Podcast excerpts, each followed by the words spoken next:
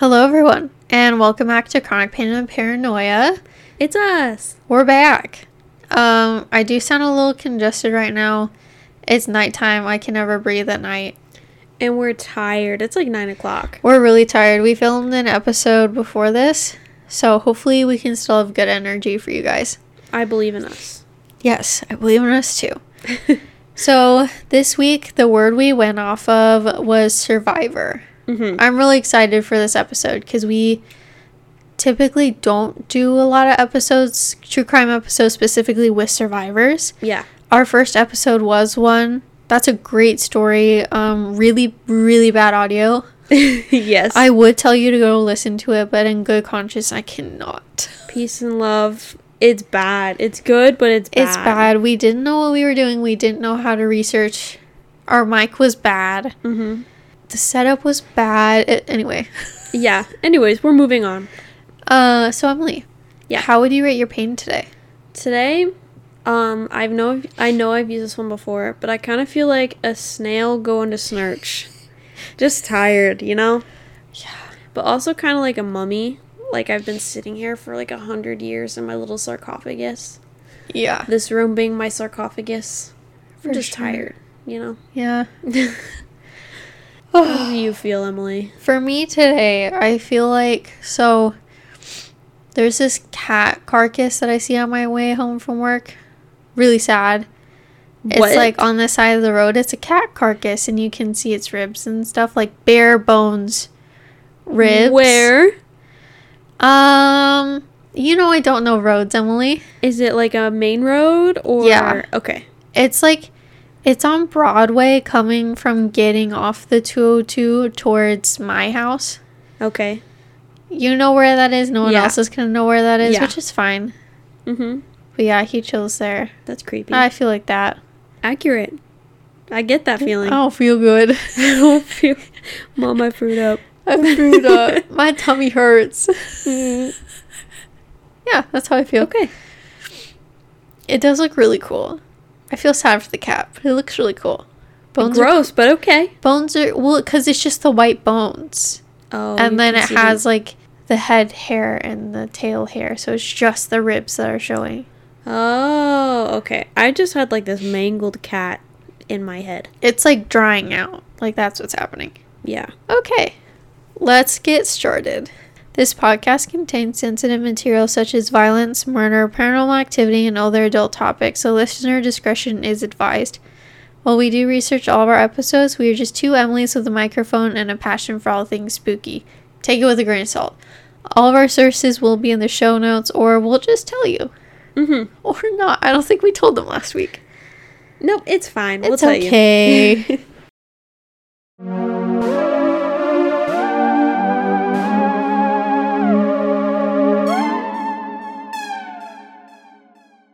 okay. Emily, I think you're up. I am up. So, my survival story this week, I first heard it on Mr. Ballen's YouTube channel. Highly recommend. I've recommended it here before. Um, he's just a really good storyteller. I fell asleep to his stories. They're so good. Um, this one is uh, it took place in 2013, and it involves Harrison Okene. I don't remember how to say his last name. I'm gonna call him Harrison. Okay. Um, he was working as a cook on a tugboat that was stabilizing an oil rig. So there were a couple boats in the situation. Um, yeah, so they're tugging along, whatnot. He's working. It's late at night, and um, all of a sudden, an ocean swell comes in. And Oh, it came from nowhere and killed everyone in the smaller boat because it capsized. Oh my gosh. Wow. Yeah. So he's in this boat, it capsizes, um, and all the rooms on the boat lock, like automatically. Oh. So that way, uh, pirates and stuff can't come in, Yeah. can't steal stuff, can't kill you, whatnot. He happened to be in the bathroom. Jeez. So everyone's like stuck in their rooms, and he's trying to get back, and like water's filling the boat. And he's like, oh crap, oh crap. And it's just sinking and filling and sinking and filling before he even knows what to do. And it's upside down at this point. But he had managed to get to an air pocket and he was swimming around and he found it And so he takes these two mattresses, puts them on top of each other, and that's how he's staying afloat. Wow. So he's in this boat situation, floating in an air pocket. Mm-hmm. Um, I don't know what he's doing for food or water. He doesn't have any food or water. He's just existing. Yeah. Um, and this is a really short story. I'm already halfway through my story. That's okay. Um, he's just chilling in there for these a while. I'll tell you how long later. And somehow he had managed to stay calm. He didn't have like any um, claustrophobia or anything like that. wow. His goal was just to survive. Yeah. He didn't know how long for. He didn't know if anyone's coming. He's just Mhm. like, I'm here, I'm breathing, I'm alive. And I think at one point he did start having like hallucinations of like something was in the water, something was getting him. I don't know if it was an I don't blame hallucination him. or if something actually was in the water with him because he's Like underwater. be animals. Yeah.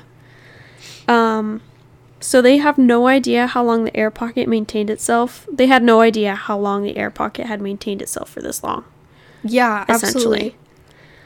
So the word got out that these ships and boats had capsized. Uh huh. they were underwater, so they sent out a team to go retrieve the dead Yeah. because they assumed no one was Yeah. here anymore. And they get there, they're swimming around, they're looking for everyone, and they reach this boat that Harrison is in, and it's all on video. Like you can go and watch the video of the retrieval. That's crazy. So they go up to Harrison and they like shake him. They're like, "Dude, Hello? are, are you like Are you what?" dead? And because he looks alive, and they're like, "Oh, hello," and he's moving, he's breathing, and they're like, "What the heck?" So the diving crew got to the boat almost exactly sixty hours after the vessel went down. Oh my gosh. How many days is that? Almost three. Oh my gosh. So Mm-hmm. three days in an air pocket. Yep. That air should not have lasted that long. That's it's crazy. more carbon dioxide than anything at That's a miracle. It is a miracle. They had to be really careful with how they got him out because he'd been under this deep water for The pressure. three days. Yeah, Yeah. he'd gotten accumulated to the pressure, the water, whatever. If they bring him up too fast, he could get really sick. He'll get the die. bends. Yeah. Yeah. So they were passing back and forth the breathing scuba gear Yeah. because, like, immediately they put it on. You can see it in the Yeah. video. They're like, take this, So breathe. like, oh my gosh. and he's breathing fresh air again and so they have to slowly get him back up to the surface That's crazy. without getting the bends. He had absorbed potentially fatal amounts of nitrogen which also could have caused the bends. He was down there for so long. The crew equipped him with a special suit and started his ascent back to life above water. He passed out on the way up but survived to tell his story. He spent two days in a decompression chamber and suffered various trauma responses like nightmares and unstable hunger. Poor but buddy. he made it. So he was under there for three days, gets out, having terrors and whatnot. He was so afraid of the water, but he's actually scuba certified now. Oh, so he awesome. regularly would go under the water, go get training, and when he got certified, the diver that had rescued him handed him his certificate. That's awesome. That's so cool. I bet that Mhm. was probably like a way for him to move past this experience. Be like, I conquered my fear. I conquered the water. Like I can do this. Like yeah, that's awesome. because oh, it's just That's scary, man. Crazy. Yeah, I know my story was like super short. No, that's okay. but it's one that I really wanted to share because it's like I could really not imagine. show like what like what a survival mindset can get you through. mm-hmm.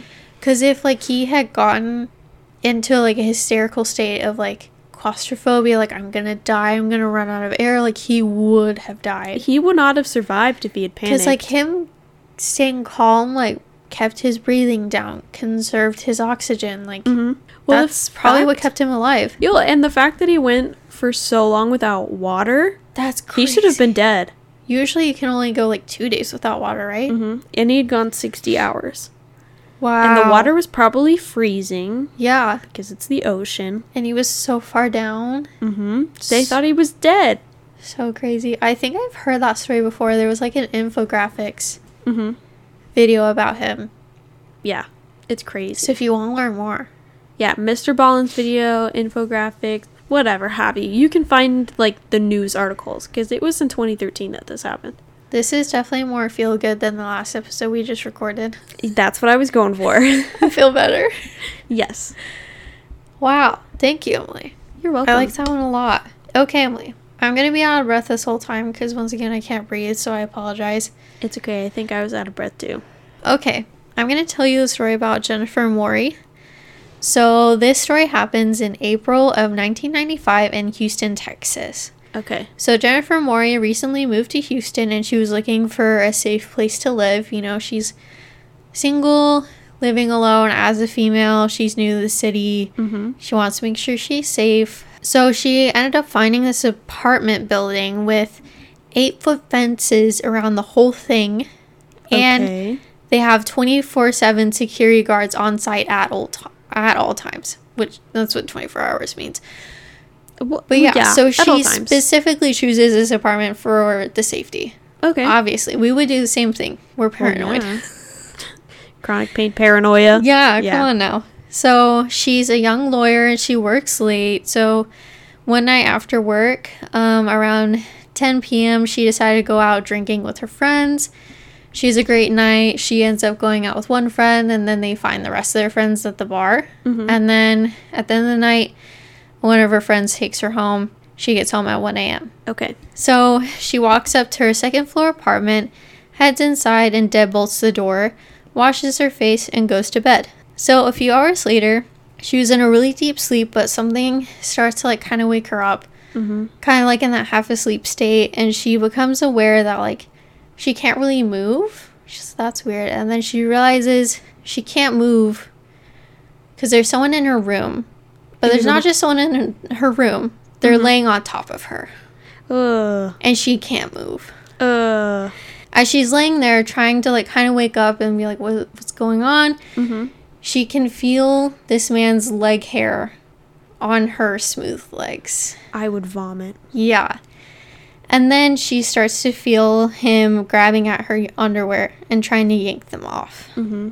And that like wakes her up more, obviously. Fight or flight. Yeah. And she starts to untangle her arms from the sheets and she reaches her hands up and feels a knife being held to her throat. oh. At this point, she's fully awake Well, yeah. because she's like, "That's that's a knife," and she said she had the clear thought, "Oh, I'm being raped." Yes, Yeah, she was. That was that was what was happening. So she started screaming immediately and uh, like screaming, "Please no, please don't hurt me!" And she's trying to push away the knife and kick and just like fight back. Good. Yeah. So as soon as she starts fighting back, this enrages her attacker. Yeah. and he slashes her eye with the knife and like it starts pouring blood down her face and like she thinks like he just cut my eye out Mm-hmm. um he didn't but that's what she thought at the time Yeah. um so she could like feel the blade after this and she was like i have to like get him off like i cannot be raped i cannot be killed in my own house in my own bed like i'm not doing this Mm-mm. so she was screaming so loud this whole time that later she found out 20 different people across 15 different units in this apartment building. She's an apartment. Yeah. They all heard her, these 20 people in 15 units. No one called 911. You're joking. Not me. one person. 15 people. 20 people. 15 apartments, 20 Yeah. people. That makes me so mad. Oh. What? I I know. at least call the building manager or the security that's there. Yeah. Be like, "Can you check on this girl?" Emily and I could never. no. It makes me so mad. Especially if you're woken up from your sleep hearing this woman scream. Screaming. Like you know when someone's in trouble. Yes, it's a different type of scream. Like, Yeah. Anyway, so she was screaming so loud, and he was telling her to shut up. He literally said, Shut the hell up, Jennifer. Her name. Oh no. This guy knew who she was, and she was trying to figure out like who he was because she's like, clearly he knows me, and like she couldn't figure out like she didn't recognize his voice at all. So Uh-huh. she was still screaming so loud that he slit her throat. and like at this point she was scared she was gonna die because she's like he just slit my throat. And she said like she would have done anything in that moment to get away and like stay alive. Yeah. And he kept telling her not to look at him and she promised that she wouldn't. She could tell that like if she didn't say that, like he would kill her. Well, yeah. I'm rolling my eyes at the the guy. By the way, I'm not rolling Oh, my he's eyes so at her. stupid. He's such an idiot. He's Don't so look stupid. at me, even though I'm right here in your face. Literally. At this point, she felt like the best course of action was to stop fighting if she was going to get out of this. So well, yeah. she, Now she's thinking, I need to live. yeah, so she went quiet. She stopped fighting and she closed her eyes to endure the attack. And he tries to rape her, but he fails because he's a loser. Ha ha. I'm not making fun of the situation whatsoever. I'm making fun of him. I'm not making fun of SA whatsoever. He's just literally a loser and so stupid and horrible. No, like this is horrible that what happened to her. I don't blame her. Nothing. It's not like laughing at the situation. I'm purely laughing at him. No, he deserves all the ridicule in the world. And I will make him feel bad. He's a dummy. Yeah. So uh, he gets up and he drags her across the room and like shoves her into the bathroom. Like says, like get in the bathroom. And then he realizes he forgot the knife in the bedroom, like a loser, and went back for the knife. You went and back. she slammed the door shut. Good. And then she realized the door doesn't have a lock. Then you grab the knife. And you I hate start- this apartment building. Well, yeah, yeah. Continue. So she pressed her body against the door, but she realized like her body weight alone wouldn't keep the door shut. So she slid down and she pressed her back against the door and then pressed her feet against the edge of the tub, mm-hmm. like wedging herself between the tub and the door, jamming the door shut. Yeah. So if he wanted to get in, he would either like have to break her legs or she would have to bend her legs. Yeah. She's like, he's not getting in here. She's smart. So she's staying quiet and she's listening, and she could hear him moving throughout the apartment, grabbing things, moving things, mm-hmm. and then slowly zipping his pants up. So she's sitting in a pool of her own blood. Yeah, I'm like, she's been slashed. She's been slashed in the face, she's been slashed in the throat. So she reaches over and gla- grabs the whole roll of toilet paper and holds holds it to her throat to try to stop the bleeding.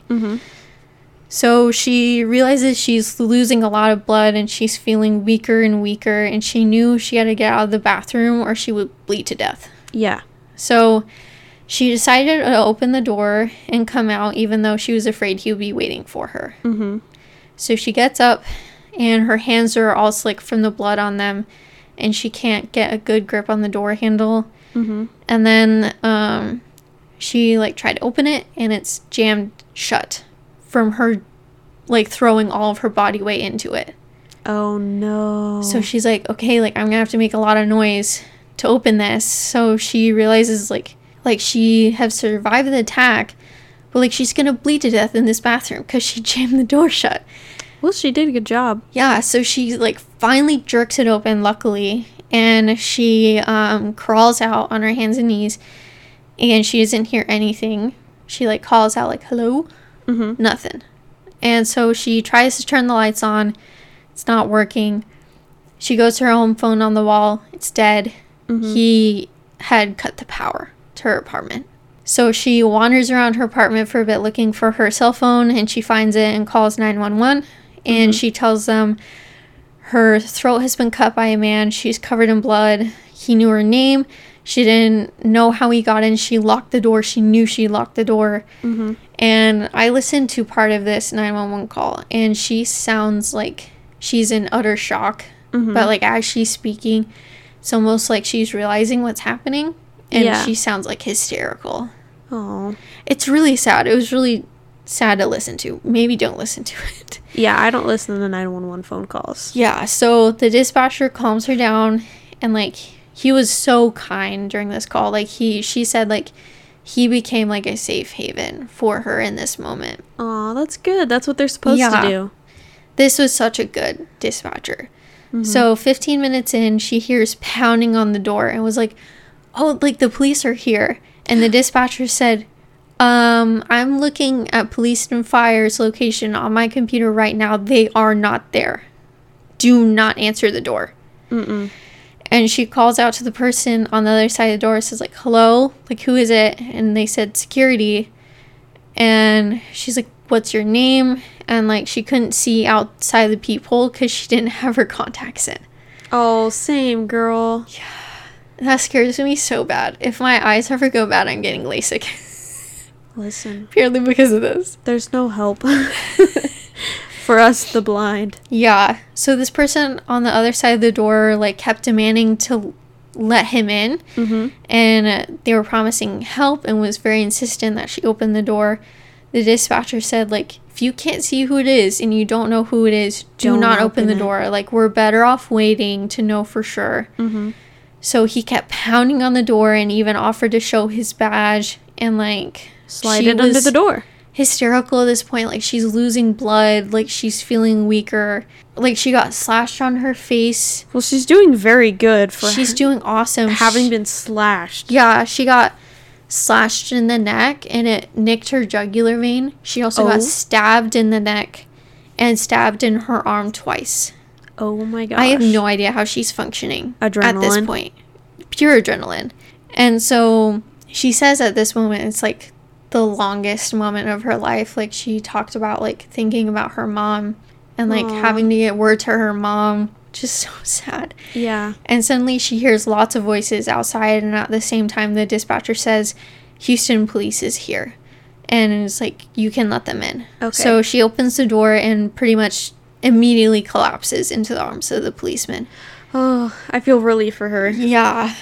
I'm like getting chills. Like, such a good story. But, um, and she hears like amongst the, the kerfuffle, if you will, Uh-huh. that they have an injured security guard too. And um, in the interview I watched with her, she said that like she felt a wave of sadness because she's like, "Oh, another person got hurt, Aw. and this attack like someone else got hurt because of me. Like, It's she just seems of so you, nice. But oh, bless her heart. yeah. Not in the southern way. So um, this uh, security guard said he got injured when he was trying to catch the attacker. Um, after he jumped out of the second story window, and he couldn't stop him even after wrestling him to the ground. So he he's like, I knew she got attacked because I saw the guy and I like came up to help. Mm-hmm. And so um, Jennifer was taken to the hospital, and then afterwards, they went back into the apartment to search it, and they found a pair of underwear, a hat, a belt, a glove, and a knife. And the hat that they found was a security guard hat, the same security company as the one that worked for the building. What? So they went back to that security guard and they noticed he had big cowboy boots on. They made him take them off and there was blood on his socks. Ooh, got then they him. had him take off his shirt and his pants. His torso was covered in blood and he had no underwear. Got him. Yeah. Idiot. So police quickly determined this is who committed the brutal attack. Uh-huh. The apartment's on duty security guard, a 26 year old man named Brian Wayne Gibson. I don't care about his name. I'll forget that really Yeah. easy. So, while employed by the Pinkerton Security for the previous three years, Gibson was consistently reassigned to different jobs after receiving complaints from clients. Instead of firing him, Pinkerton eventually signed him to work nights at the apartment complex where Jennifer Morey lived. Hmm. Between 1991 and 1995, 130 Pinkerton guards were convicted of felonies in Texas alone. 130. Most of these were sexual assault felonies. That's scary. Yeah, 130 in four years. In four years. Yeah. So the Pinkertons have a long and often bloody history in the U.S. dating back to 1850. The agency still exists today and recently made headlines in 2020 after a Pinkerton security guard shot and killed a man during a Patriot rally in Denver. Absolutely not. I can't believe this place is still in business. What? Like Yeah. who's hiring them? Stop. So, police detectives and first responders came to visit Jennifer in the hospital after surgery, Mhm. and they were like, Girl, you put up such a fight. They said there was blood on the ceiling, the walls, everywhere. They're like, We can tell you fought so hard. Like, you're amazing. Well, yeah, she's amazing anyways. And it's just crazy. So Brian Wayne Gibson was convicted of um, Attempted murder? attempted it's okay. So I can't I don't know for sure what he was convicted of. Mm-hmm. So attempted murder was some sources said. Um others said he was only arrested for attempted sexual assault and aggra- aggravated burglary. He only served 20 years. You're joking. 20 years. And it's so messed up because like she almost died. Like if she would have, he would have gotten life. Like he still had the full intent of murdering her. He came back. He almost was did. Had she opened the door, Yes. she would have died. He was coming back to murder her. It it makes me so mad. So he's released now. ew. Uh, I think he's on parole, but he's a registered sex offender. So if you live in Houston, please, please be careful. If you live anywhere, be careful. Make sure you know who's in your neighborhood. So Jennifer ended up suing Pinkerton Security and she was awarded an undisclosed amount of money. Good. She and her attorney looked into Pinkerton and found all this and they were like, Um, You're stupid. not. Yeah. yeah. So this dispatcher, Richard, Yeah. this was actually his first shift as a dispatcher. What? And he did amazing on the call. Like he was so sweet, so reassuring. talk about a good dispatcher, Yeah, a good so- person. Yeah. What the heck? And like she even said like he like had the biggest heart, like he was my safe place during this and they ended up being friends and they're still friends to this day. Aw. And he ended up coming to her wedding. Aw. Yeah, so Jennifer's doing well now. She did struggle for quite a while, obviously. Um Rightfully so. Yes, she is a lawyer. For a while she did have a hard time with abuse cases and attacks and things like that, like PTSD obviously. Yeah. But she's doing well now. She has her own family practice. Aw. And yeah, she's doing good. That dispatcher though, I can. I'm in awe. The way he said, "Don't open the door. You don't know who's on the other side." Yeah, he's like, let's just wait. Let's just wait. Wow. He saved her life 100%. Wow. Yeah, I it's a f- scary story obviously, but like a feel good story Uh-huh. at the same time. Like she was so amazing. Like she should not have survived with the injury she had, but like she had such an intense will to survive and she knew when to surrender mm-hmm. during that attack to keep herself alive. Like she did amazing. Yeah. That's all I have for you. That was fantastic. Thank you. This is definitely more feel good than most of our episodes are. Yeah. I like that everyone lived. Maybe we'll do more survivor cases Yeah. here and there. Let us know. You can always comment on our Instagram. You can Yeah. DM us. Let us For know. For sure. Thank you guys, everyone, for listening. And Remember please to subscribe. rate and review us. Yes, it helps so much if you just take a second to do that. That would be amazing. We already have a lot of new listeners. We appreciate, wow, we appreciate every single one of you. Thank you so much. Um, plug in your heating pads, take your meds. and stay spooky. Goodbye.